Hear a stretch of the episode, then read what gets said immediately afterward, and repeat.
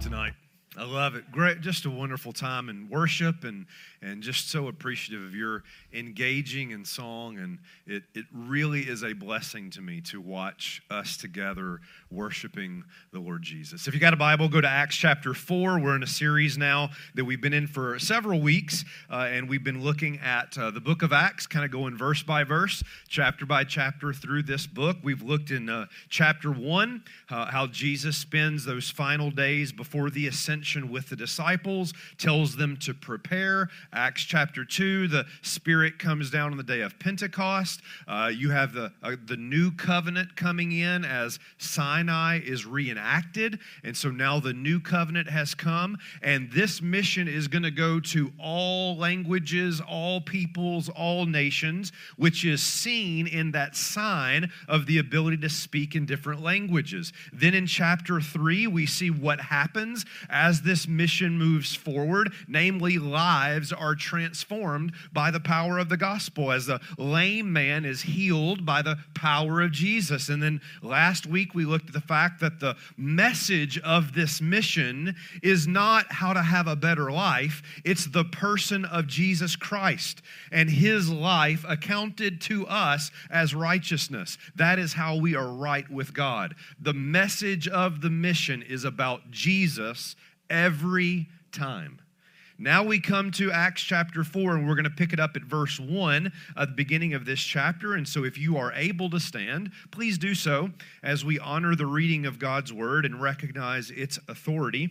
Acts chapter 4, Luke is writing these words uh, under the inspiration of the Holy Spirit, and he says this And as they were still speaking to the people, the priest and the captain of the temple and the Sadducees came upon them greatly annoyed because they were teaching the people and proclaiming in Jesus the resurrection from the dead.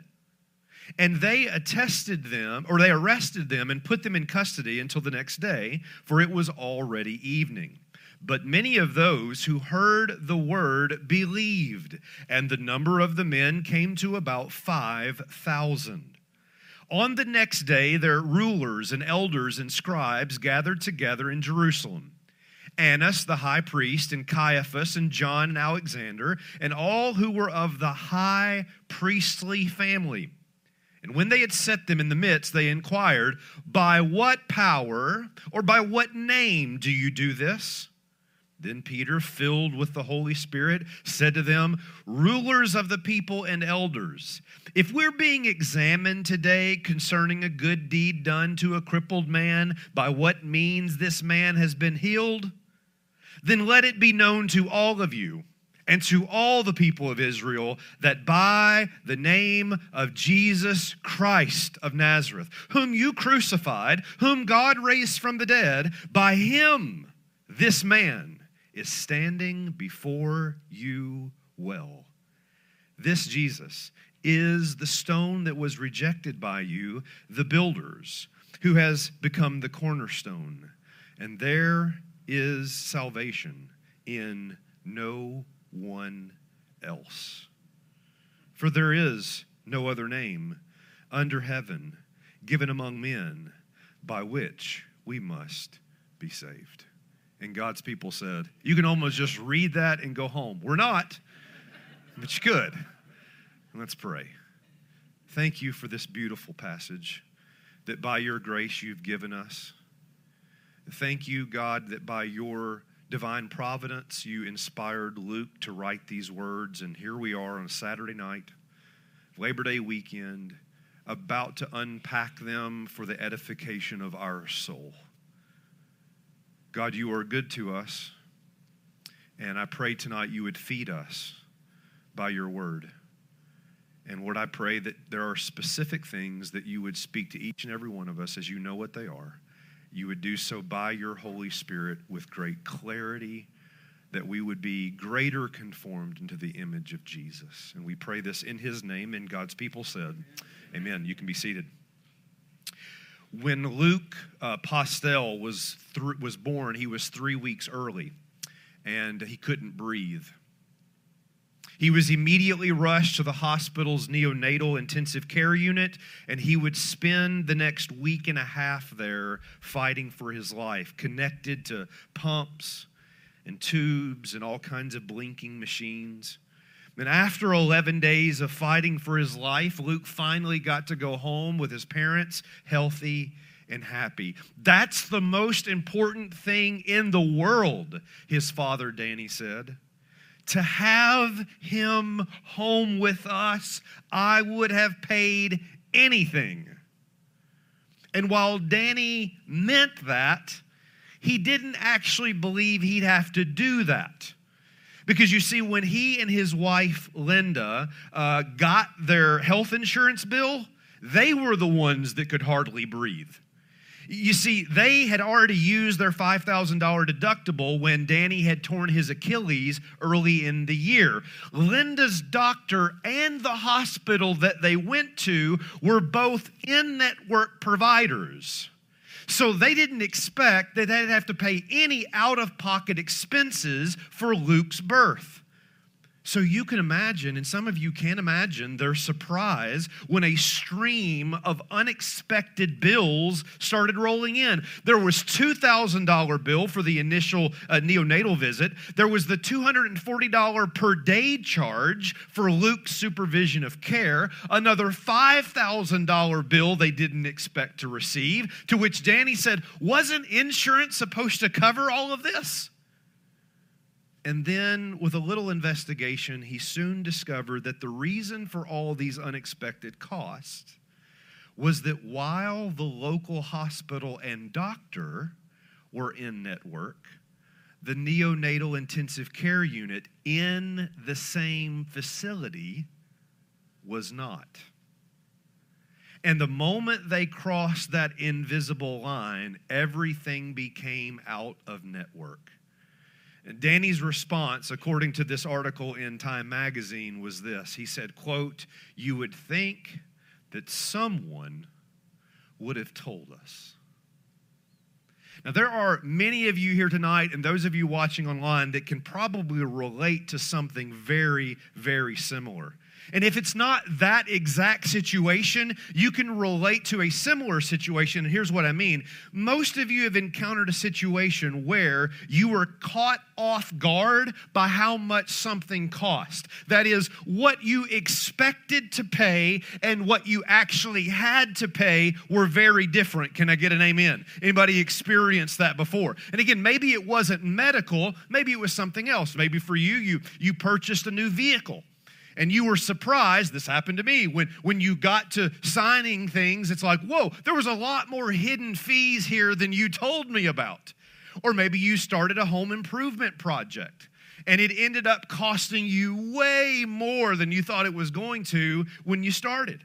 Or maybe you went on that family vacation with Chevy Chase right? And one thing after another just kept piling up, and, and you were overwhelmed by all the expenses you had to pay. Maybe you started your own business and you realized, whoa, whoa, wait a minute, this requires a whole lot more money than I thought it would. Some of you, you got to retirement and you realized you had not saved nearly enough for the expenses you would have in retirement every one of and i want you to feel that for just a moment. Like like think about that situation in your life or, or or that feeling that you felt when you're like wait a minute this is not what i signed up for. This is not what i expected to happen. This is costing me way more than i thought it would. And here's why i want you to really hold on to that because in my years in pastoral ministry and you can see the gray they've been many all right is this I think a lot of people sign up for the Christian faith and they think life is going to get easier. They assume, hey, now I'm a Christian, and guess what? I won't have any problems again. Somehow we get this idea that when we become a follower of Jesus, the rest of our life will be smooth sailing on the, the, the waters of life until we reach that heavenly shore. That, there's a Greek word for it, nonsense. It's total nonsense and it's not biblical. And at some point along the way, as a Christian, you realize there's a cost to this. There is a cost to living out your faith. There is a cost to being a Christian. It will cost you your time. It may cost you relationships. Some of you, it may be cost you your job. There are people that it costs them their very physical life. But make no mistake about this, faith family Christianity comes with a cost. But unlike home improvement projects and medical bills, the costs aren't hidden. Nobody's pray, playing a, a, prank on you here. In fact, one of the things the book of Acts is going to repeatedly remind us so that we're not caught off guard, so that we don't think this is unexpected, so that we don't think this is somehow abnormal. Here it is there is no mission without persecution. Do not be surprised by that. If you're on mission for Jesus, you're going to experience persecution for Jesus. Don't be surprised when these things happen to you. There are no hidden fees here. There are no little small footnotes. The Bible is very clear with us that there is no mission without persecution. And that is exactly what we start to see here in Acts chapter 4, and we'll continue to see it throughout the book of Acts. Look at verse 1. As they were speaking to the people, that's the crowd that has been gathered back in uh, chapter 3, the priest and the captain of the temple and the Sadducees came upon them. They are greatly annoyed because they were teaching the people and proclaiming in Jesus the resurrection from the dead. They arrested them put them in custody until the next day, for it was already evening. So you see here right out of the gate, of course, it wouldn't have been chapter four for Luke. He would just continue writing. The, the chapters and verses got put in later. But as you enter into chapter four, you see, listen, Christianity at this point is spreading like a California wildfire a lame man for 40 years who is well known in the community now all of a sudden has moves like Jagger. I mean, this guy is dancing in the street like, like MC Hammer, right? I mean, he's going like crazy, praising God for the miracle that's happened in his life.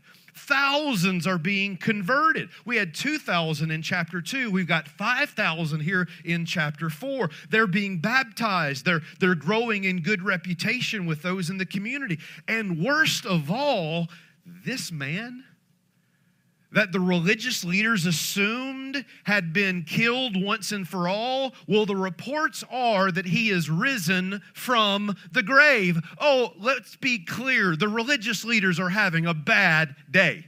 It's a really bad day if you're a religious leader because all this you've tried to shut down keeps on moving. It keeps on moving, and they are greatly annoyed. They are so aggravated at this reality. Just not annoyed only, they are determined. We will shut this down. We will end this movement. And listen, they were not the first to try to do so, and they would not be the last. And here's, here's what I'm getting at Luke is showing us the proof of what Jesus promised. Are you tracking with me? Luke is showing us the proof of what Jesus promised. You say, what do you mean? Jesus promised the disciples that this was coming. The disciples promised us that this was coming. And church history has shown us that it is true. Take, for instance, and here's what, the, the, what they said is that there's no mission without persecution. Jesus promised that. Here's what he said to the disciples in John 15, verse 18 If the world hates you, know that it's hated me before it hated you. If you were of the world, the world would love you. And that's true, isn't it, Faith Family? If you're of the world, it loves you. But because you're not of the world, but I chose you out of the world, therefore the world hates you. Remember the word that I said to you a servant is not greater than his master. If they persecuted me, they what, faith family? Will persecute you. He said this when we went through the Sermon on the Mount, and, and Dr. Brand taught on this during my sabbatical, Matthew 5 11. Blessed are you when others revile you and persecute you and utter all kinds of evil against you falsely on my account. Rejoice and be glad, for your reward is great in heaven. Uh, the apostles promised this to the church at Philippi. This is Philippians 1:29. It has been granted to you that for the sake of Christ you should not only believe but suffer for his sake. To the church at Thessalonica, this is 2 Thessalonians 1:4. We boast about you for your steadfastness and faith in all the persecutions and afflictions you are enduring. To the churches in Galatia, Cappadocia, and Asia, Peter writes this. This is 1 Peter 4:12. Do not be surprised at the fiery trial when it comes upon you as though something strange were happening to you. To the church at Antioch, we'll see this in Acts 14 22. They were strengthening the souls of the disciples, encouraging them to continue in the faith, and saying, Listen, it is through many tribulations that we must enter the kingdom of God. And finally to young Timothy and some of Paul's final words in 2 Timothy 3:12 he says this, listen all who desire to live a godly life in Christ will be persecuted. There are no hidden fees here. There's no surprise cost.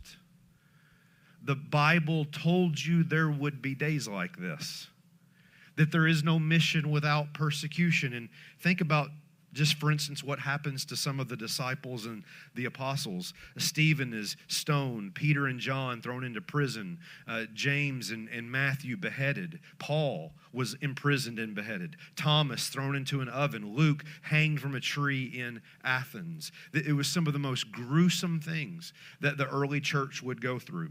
Think about what happened from, I'm going to give you a little bit of history. Y'all like church history? Okay? If you don't like history, you got about a three minute zone out, but then you better zone back in, all right? Or I'll kick you. Think about what happened from 100 to about 304 AD.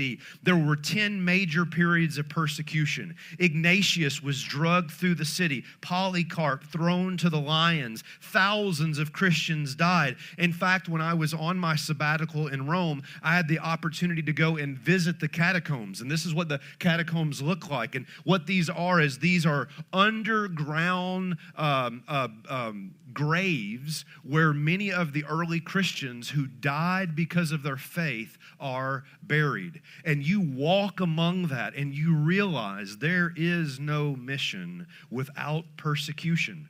During the time of 250 to, 2, to 261 was a decade of horror. Thousands of Christians were murdered for their faith. In fact, there were three classifications at this point. There was the martyrs, these were people that died for their faith. There was the lapse, these were people people that uh, uh, kind of took a step back and uh, uh, went with the crowd and then tried to get back in. And then there were the confessors. The confessors were the people that refused to deny their faith, but they didn't die. Do you know how you could know who they were?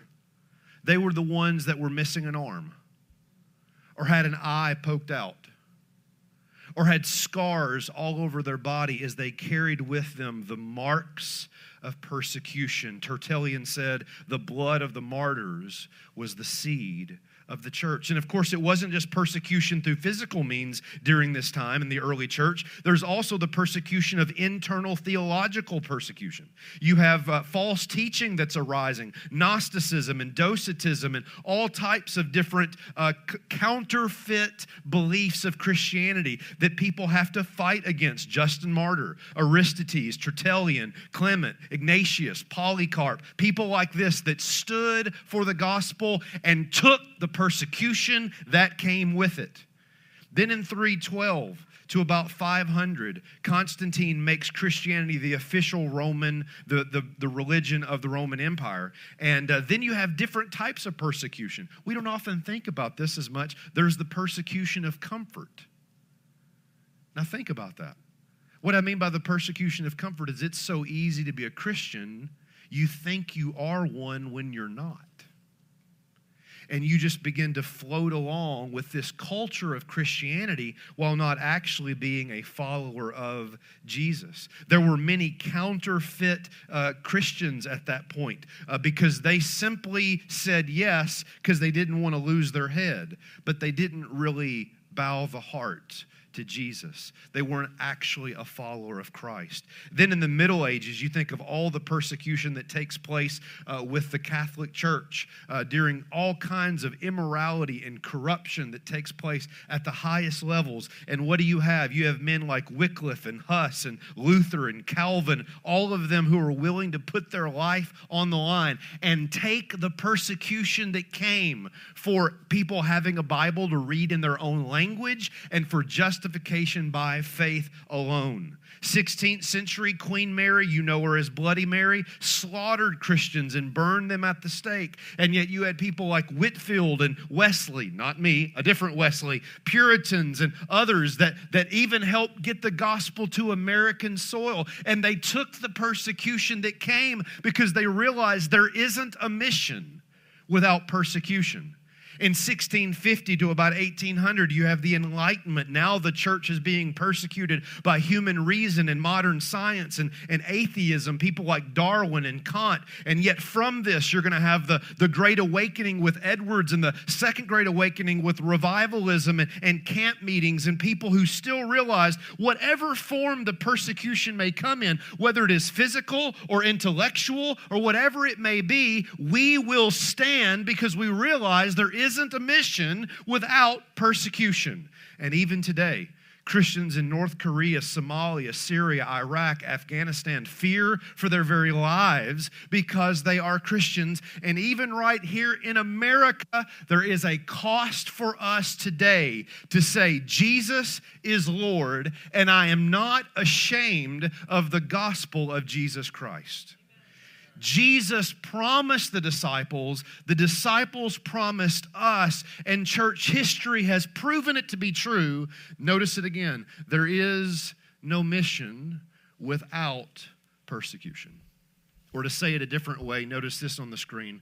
Faith family, persecution is not a possible reality, it's a promised certainty. The disciples knew there'd be days like this. They knew that Jesus didn't hide anything from them.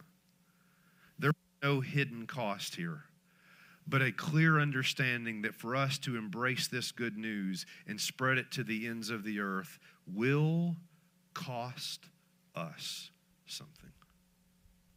It did then, look at me, and it will now.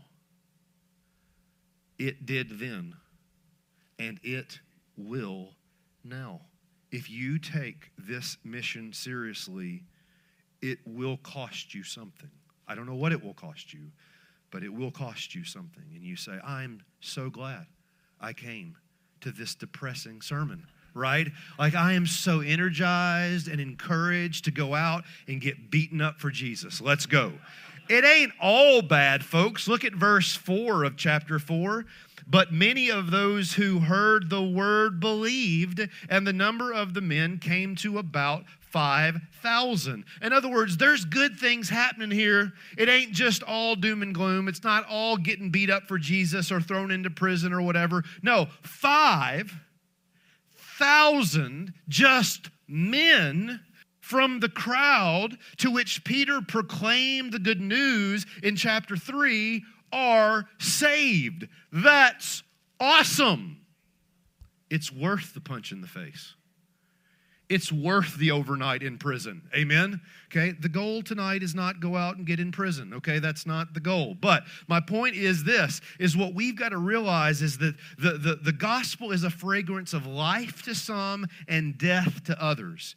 And there are some as we go out on mission that are going to say, I need that, I want that, I believe, and they're going to be saved. And there are going to be others greatly annoyed trying to shut you and shut us down. And we say, bring it on because there is no mission without persecution.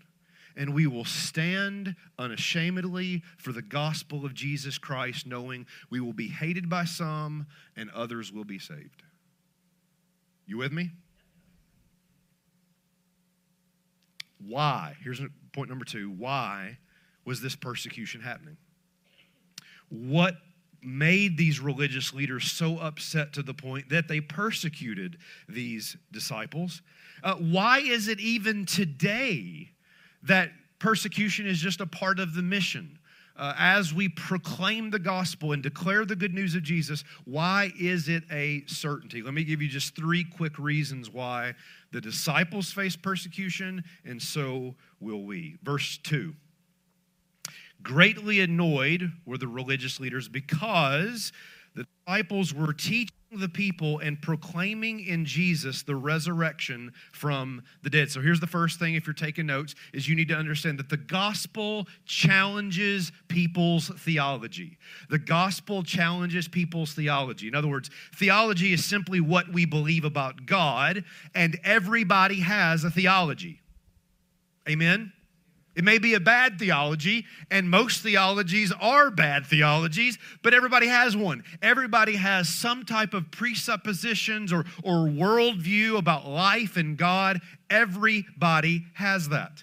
The apostles here are proclaiming the resurrection from the dead to Sadducees who, guess what, they don't believe? They don't believe in the resurrection of the dead. And why do they not believe in the resurrection of the dead? Because they have rejected the supernatural which is ironic because they actually acknowledge in verse 14 that the lame man is healed supernaturally. Figure that one out, Sadducee, right? But they reject the supernatural, and because they reject the supernatural, they do not believe in the resurrection of the dead. And so here's the, here's the thing for us to think about there's evidence, but they don't want to acknowledge the evidence. There's reasons to believe, but they don't want to acknowledge those reasons. It reminds me, and I know others of you share this uh, sense of humor with me, but it reminds me of the Lutheran satire uh, video where Donald and Conall uh, have a conversation with atheist uh, Richard Dawkins. Here it is. But what about all that stuff that defies scientific explanation? Isn't that evidence of God's existence? Yeah, riddle us that, Patrick. Stuff like what? Well, how about the multitude of miracles in the Bible, chief among them the resurrection of our Lord Jesus? Oh, you sweet little simpletons, people don't rise from the dead. Except for that one time Jesus rose from the dead. Yeah, that was awesome. No, what I'm saying is that Jesus never rose from the dead. And how do you know that, Patrick? Because it's not possible for people to rise from the dead. Yeah, we know. That's why it was sort of a big deal when Jesus rose from the dead. Look, I think you're far too uneducated to understand this, but if people could rise from the dead, then people would rise from the dead. If Jesus could rise from the dead, surely someone else would have risen from the dead as well. Other people have risen from the dead. Like who? Like all the people in the Bible who rose from the dead because Jesus rose them from the dead not long before he himself rose from the dead. Well, obviously you can't count those examples. Why not, Patrick? Because they come from the Bible, and the Bible is a ridiculous book full of silly stories that couldn't possibly happen, like. People rising from the dead? Exactly. Right. So, according to you, the resurrection doesn't prove the existence of God because it never happened. And we know it never happened because we know that people can't rise from the dead. And we know that people can't rise from the dead because no one ever has risen from the dead if you don't count all the people who have risen from the dead. It's good stuff, isn't it, right? It's, listen, the issue, the issue isn't evidence. The issue is spiritual blindness. The issue is not evidence, the issue is spiritual blindness. You see, those that are in the dark hate the light. And they, they and, and by the way, we're, we're casting no judgment on anyone because I was there. But by God's grace that helped me not only see the light, but love the light. Ours is a story of grace. We have no upper hand on anybody. But listen, the issue here is the issue here, the issue here is that the gospel challenges what we believe. The way we view the world, the things that we think are real, the gospel is calling you to a faith that isn't natural. It's supernatural. To believe the gospel means you must surrender your theology to what God has revealed. Things like virgin births and miracles and the incarnation and, yes, the resurrection from the dead. I assure you, and it has happened to me on many occasions, when you start going out proclaiming the good news, at the center of that is the resurrection of Jesus Christ. You will be persecuted for that belief because there are many who refuse in their blindness to believe. One of the reasons why the apostles faced persecution, and so will we, is that it challenges our theology. Number two, look at verse 4. But many of those who heard the word believed, and the number of the men were about 5,000. Look at verse 6 uh, with Annas and the high priest, and Caiaphas and John Alexander, all who were of the high priestly family. So the second thing here is the gospel removes our authority. The gospel removes our authority. Listen, I don't have the time tonight. We tease about how long the sermons go, and I know they're too long. But uh, uh, if I could give you more context here, I would. But here's here's the short version: the Sadducees were rock stars in this day and time.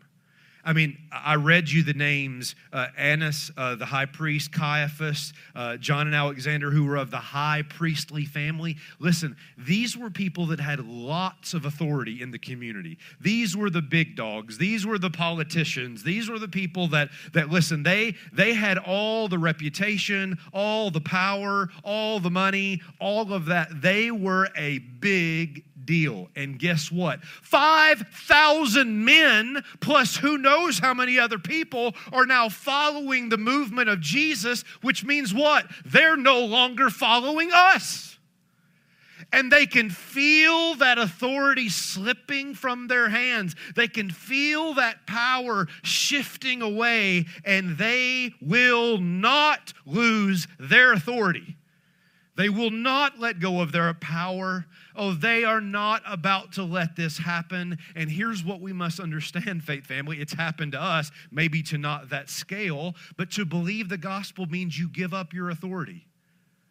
Are you ready for this? You don't run your life anymore.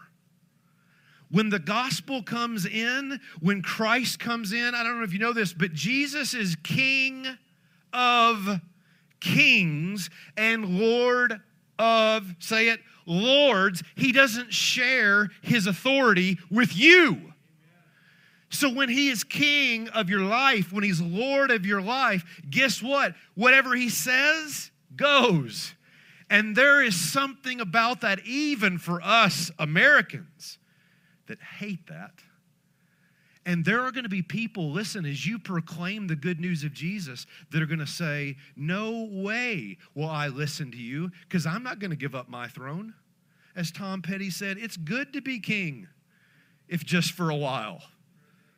You'd be humming that song later, all right? Listen, I, I want the authority of my life. I want to be the one that calls the shots. Well, listen, you can't follow Jesus and be your own king.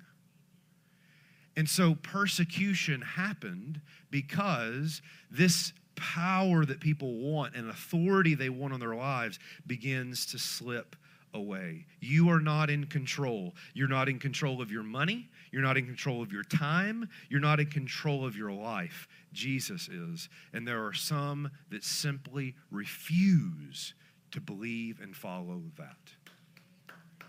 Here's next not just does the gospel challenge our theology or our authority, but notice in verse 11 one more. This Jesus, the stone that was rejected by you, the builders, uh, which became the cornerstone, and there is no salvation.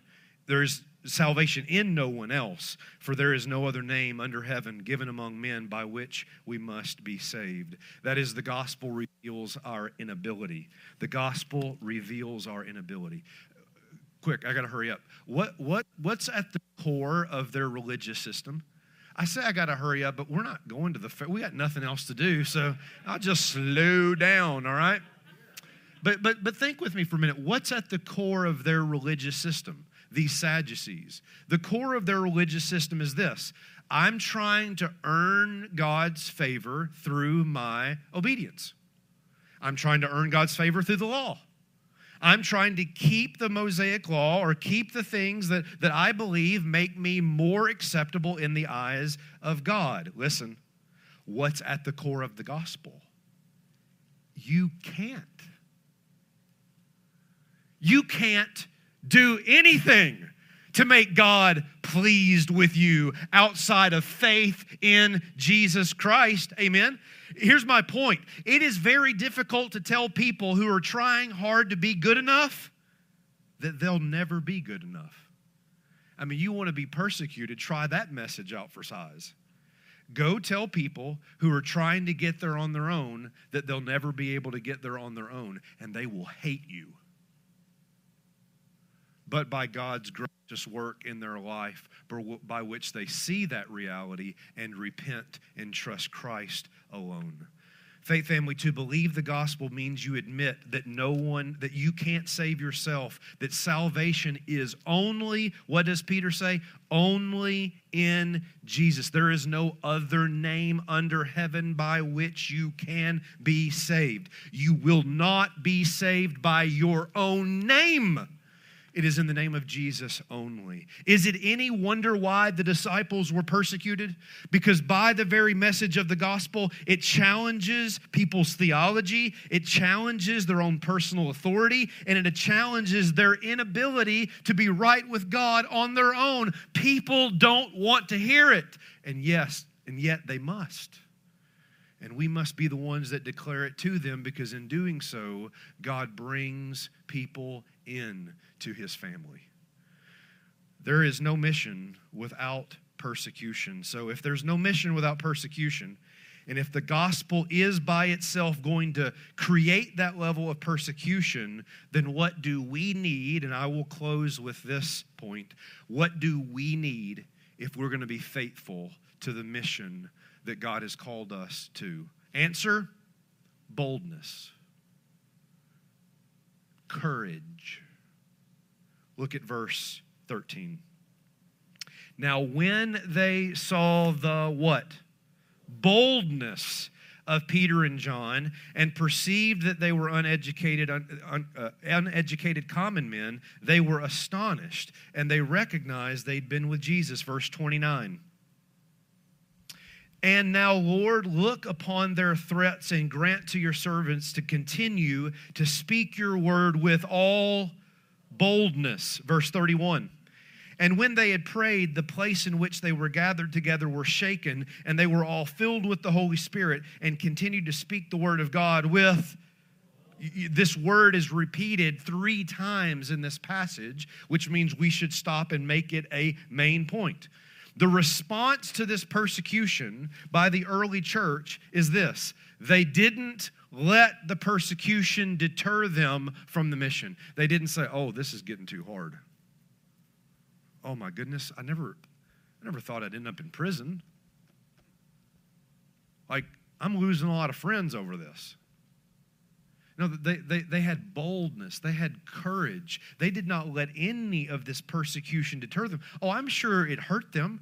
And I'm sure it was a struggle. Why? They're human beings just like us. But they had a courage in Christ that they were not going to be moved to the right or the left. They were going to stay focused on the mission. And I tell you, that is a sermon for churches today.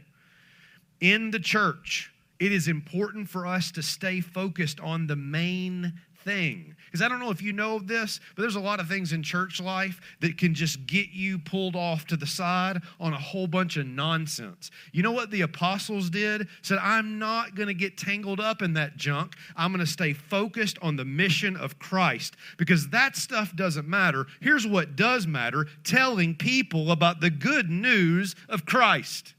So they, they didn't let this stuff deter them. They remained courageous and bold with their faith. It's the same thing for you as a Christian. Listen, if it hasn't happened yet, eventually it will. Life is going to knock you down.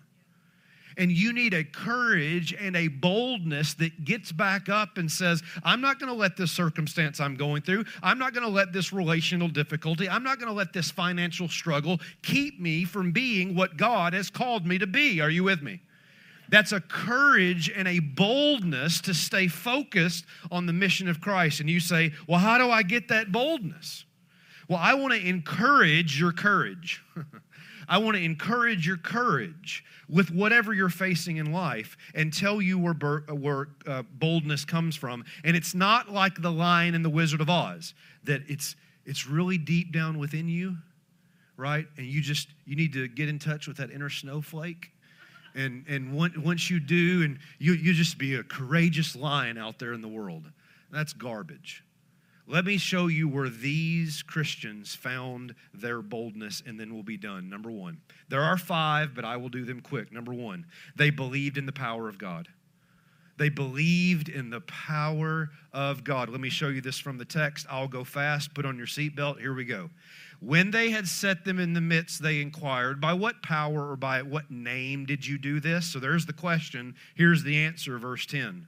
Let it be known to all of you and to all the people of Israel that by the name of Jesus Christ of Nazareth, whom you crucified, whom God raised from the dead, by him this man is standing before you now. They were courageous because they believed in the power of Jesus. They knew that this name is not only powerful enough to save, this name is powerful to destroy any situation we find ourselves in. They believed in the power of God. John MacArthur told a story once when he was in junior high about a kid that he used to pick on, and a lot of his other football teammates used to pick on him, you know, kind of like stuff him in the locker, kind of picking on him. And then the next day, after doing this one time, uh, the kid asked them if they would join him outside the school. And when they did, they got introduced to that kid's older brother who played linebacker for San Diego State he picked up one of the boys and threw him in the bushes. MacArthur said, We never bothered him again. He went on to say, This was the valuable lesson that I learned. Quote, It doesn't matter how weak you are if you've got power backing you up. It doesn't matter how weak you are when you have power backing you up, which made me think about that scene in The Lion King where Simba is overmatched and, and tries to let out that roar, uh, but it's not all that intimidating until another voice comes along. Amen. That is a spiritual metaphor, right?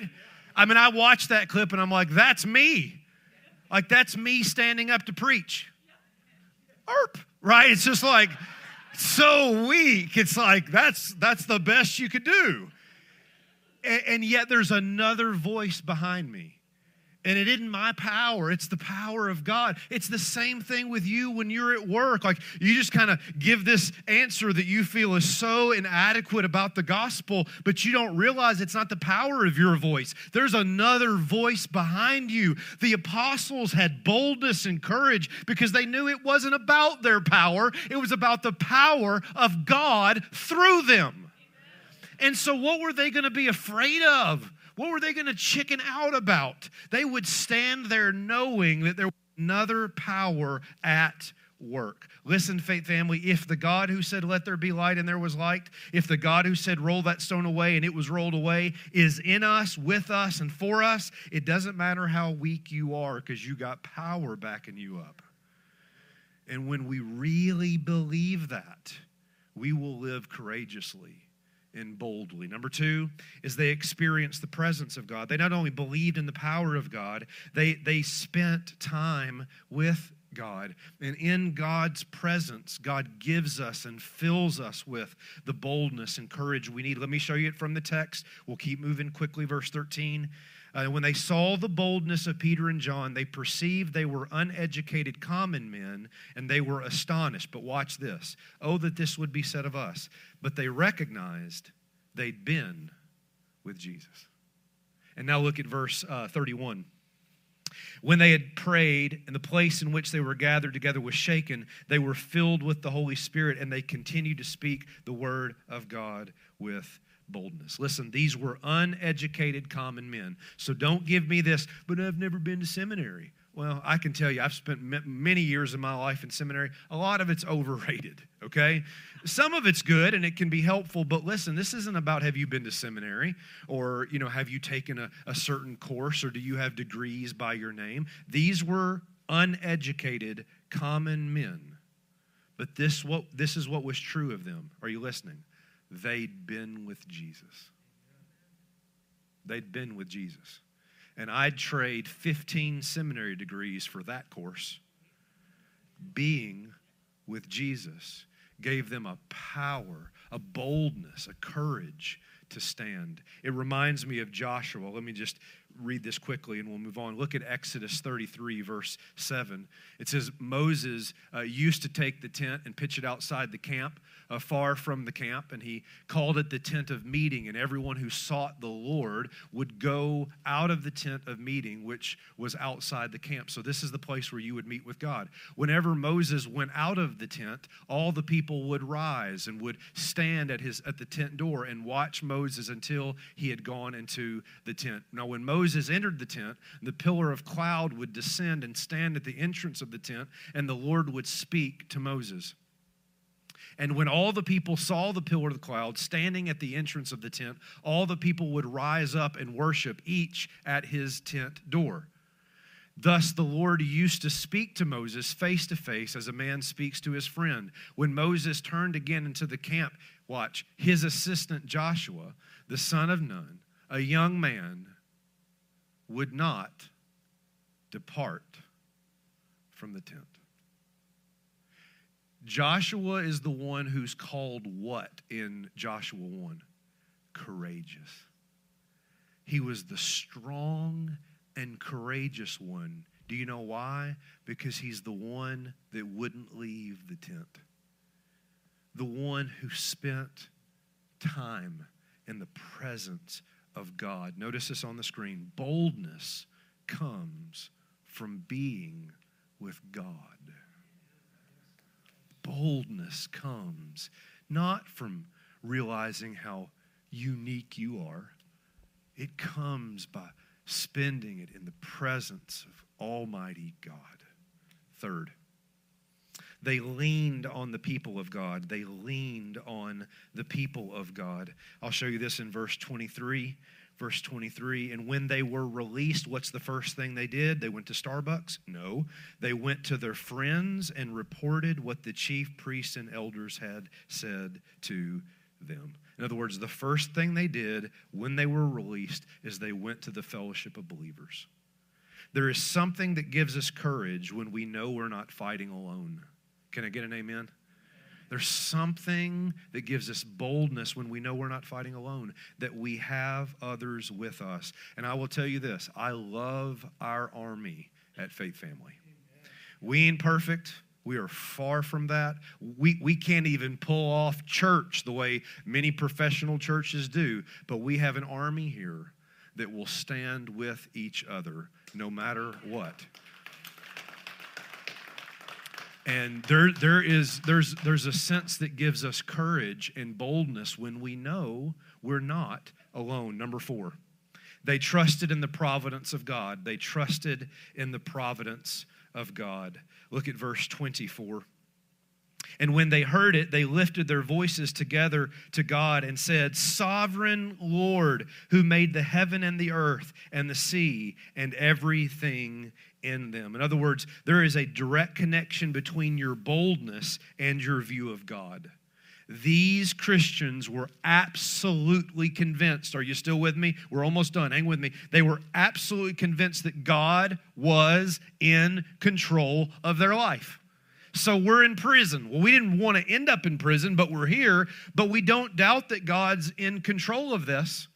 Whether we get out or don't get out, we trust God in this. God has a plan for our life. In fact, what's interesting is what they sing, if you keep reading in Acts, like verse 25 through uh, 26, is they actually sing Psalm 2. Do you know what Psalm 2 is about? It's about God's authority over human authorities. Why do the nations rage? Why do they plot in vain? Right? All these human authorities are trying to rise up against God's authority, and God laughs.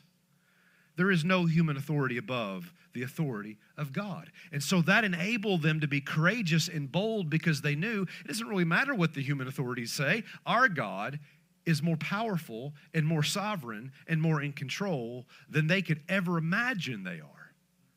And so we will not be silent.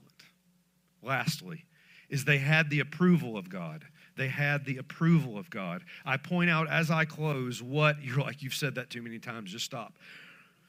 Watch the difference between the Sadducees and these disciples in verse 19.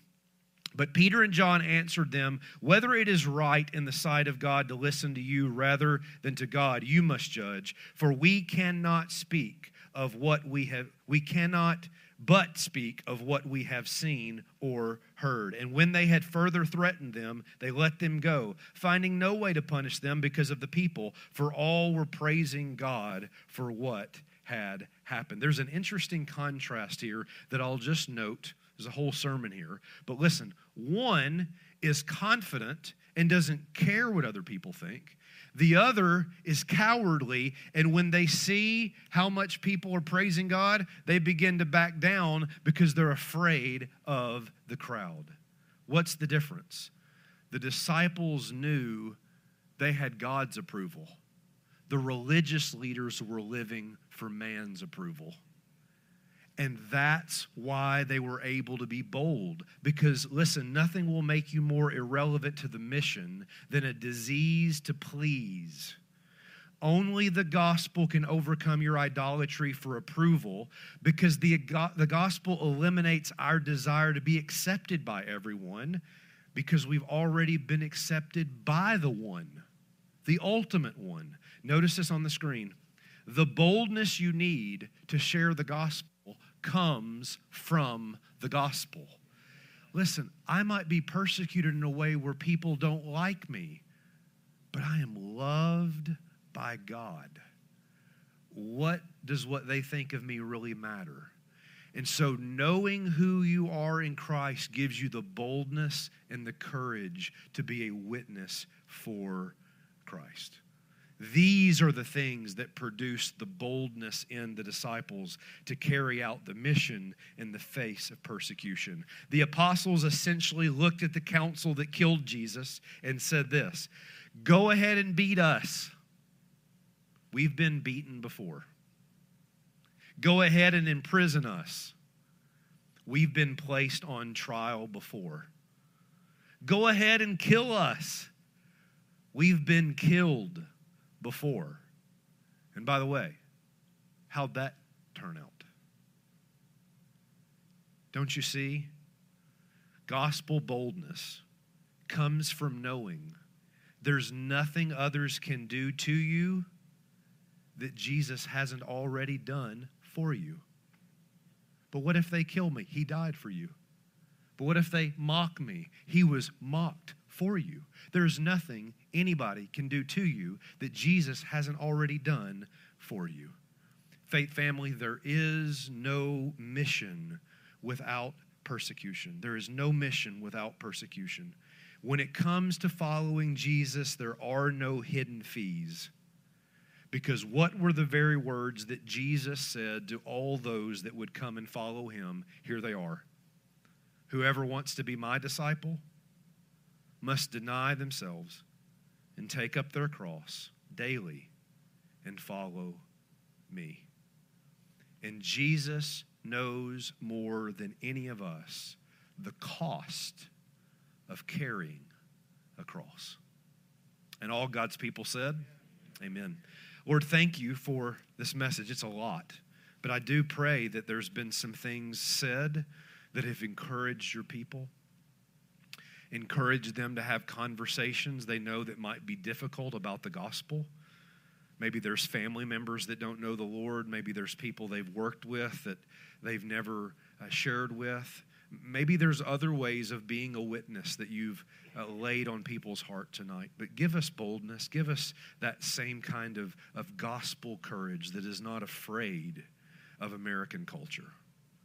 It's not afraid of what man might do to us uh, because Jesus, you have already done for us all we'll ever need.